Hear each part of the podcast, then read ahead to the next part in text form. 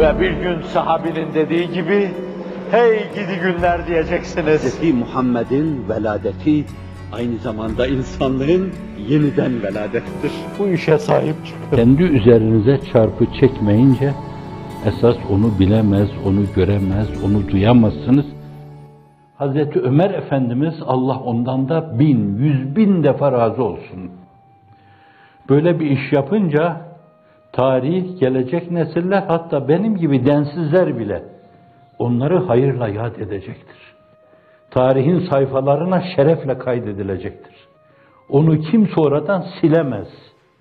Karl Marx bile onun hayranıdır, Ömer'in hayranıdır.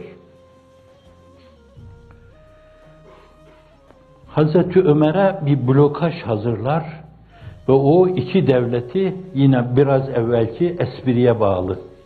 Yüzde 99'a ilişmemek suretiyle halletmiş, zapturapt altına almış, o gayri mütecanis toplum içinde bir ahenk, bir düzen ortaya getirmiş, sase, yesusu siyasetin ifade ettiği manaya uygun çok farklı şeylerden baş döndürücü bir dantela meydana getirmiştir. Minel bab ilel mihrab. Nerede Çin Seddi, bütün Pers İmparatorluğu, ta Roma kapıları, Anadolu'ya kadar uzanmaları, hatta belli bir dönemde İstanbul surları dibine kadar gelmeleri, düşünün bu kocaman al alemde, kocaman alanda ve aynı zamanda bütün bunları da bağışlayın. Atın, katırın, merkubun sırtında yaparak, uçakla değil, tankla değil, tayyareyle değil, değil değil. Atın, katırın sırtında yapıyorlar. Ona öyle bir blokaj hazırlıyor ki sağlam. Koca Ömer onun üzerine oturunca sanki onu da Allah'ın izniyle hallederim, ben bunu da Allah'ın izniyle hallederim. Ama selefinin yolunda, selefinin selefinin yolunda, insanlığın itaat tablosunun yolunda, milim aksatmadan mesele onun gibi yaşıyor. İş ona devredilince biri geliyor, kapısının tokmağına dokunuyor. Selefin Hazreti Ebu Bekir ruhun ufkuna yürüdü. Vefat etmeden evvel şu testi size emanet etmemizi söyledi. Alıyor. Acaba testide ne var ki? Testi kırıyorlar bizim kumbaralar gibi. Testin içinden şakır şakır bir kısım paralar dökülüyor. Ve bir pusula çıkıyor. Siz benim hakkımda bu kadar şey takdir etmiştiniz. Ben halkın orta sınıfı kadar kendimi geçindirecek mahiyette kullandığımı kullandım. Bu kısmı fazla geldiğinden dolayı hazineden onu almamı caiz görmedim. Haramdır diye benden sonraki halifeye emanet ediyorum onu. Gözleri doluyor, hıçkıra hıçkıra alıyor koca Ömer.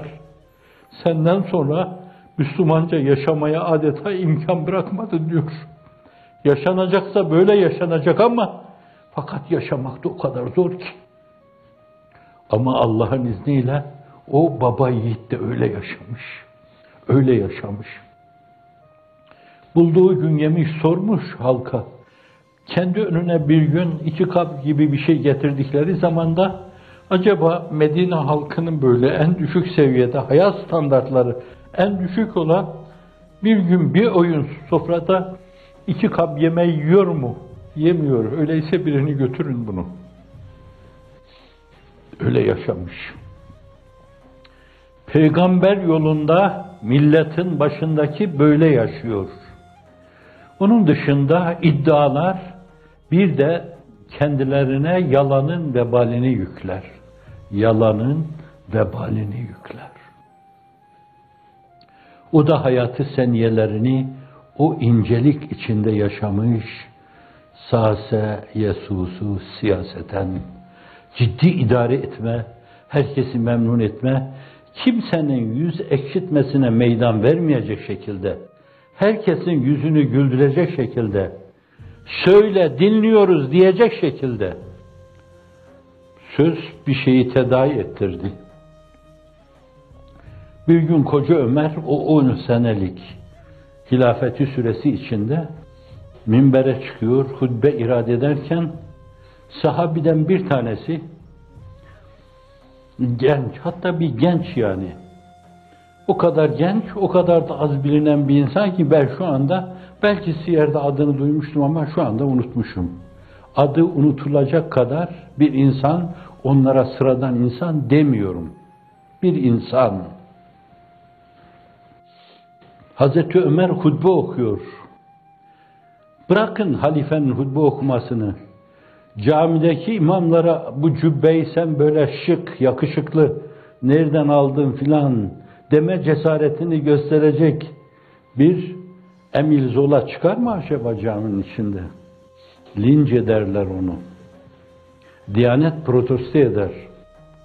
Hemen polisler derdest ederler. Sen de paralelcisin derler. Hutbe irade ediyor. Sırtında yeni bir entari gibi bir şey var. Yeni. Hazreti Ömer İsma'u ve atiu diyor. Dinleyin ve itaat edin diyor. E ya eyyühellezine amenu atiullah ve atiur rasul ve ulul emri minkum. Ulul emri deyince bazıları burada çok az kimse tefsirlerde devleti idare eden mütedeyyin insanlardır derler. Fakat büyük çoğunluğun kanaati ülemayı benamdır. Evet, onun esasen manevi kayyımı olan insanlardır. İsmevu ve atiu dinleyin ve itaat edin. Yerinden fırlıyor hakperest o genç. Bizim bir hakikati duyup öğrenmemiz adına Allah ondan ebeden razı olsun. Fırlıyor yerinden yay ok gibi. Dinlemiyorum ya emir el müminin diyor. Niye dinlemiyorsun diyor. Dün diyor ganimetten herkese bir parça kumaş dağıtıldı. Bana verilen kumaşı da eve götürdüm, ölçtüm, biçtim. Kendime bir entari olmadığını gördüm. Ama görüyorum ki sen o kumaştan kendine bir entari diktirmişsin. Yarısını nereden aldın onun? Diyor. Buyurun değil. Buyurun söyleyin.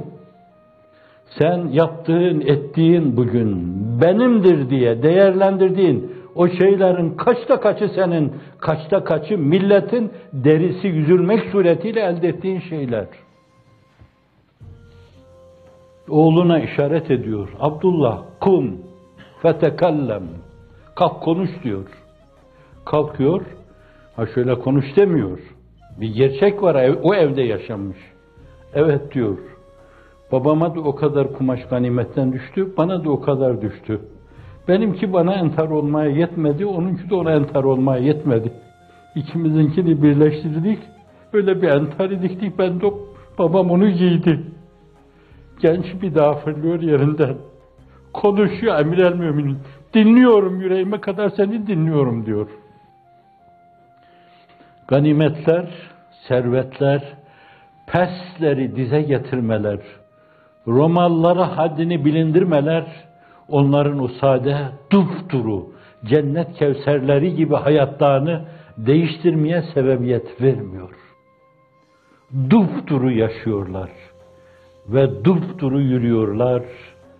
Dupduru ruhlarının ufkuna yükseliyorlar.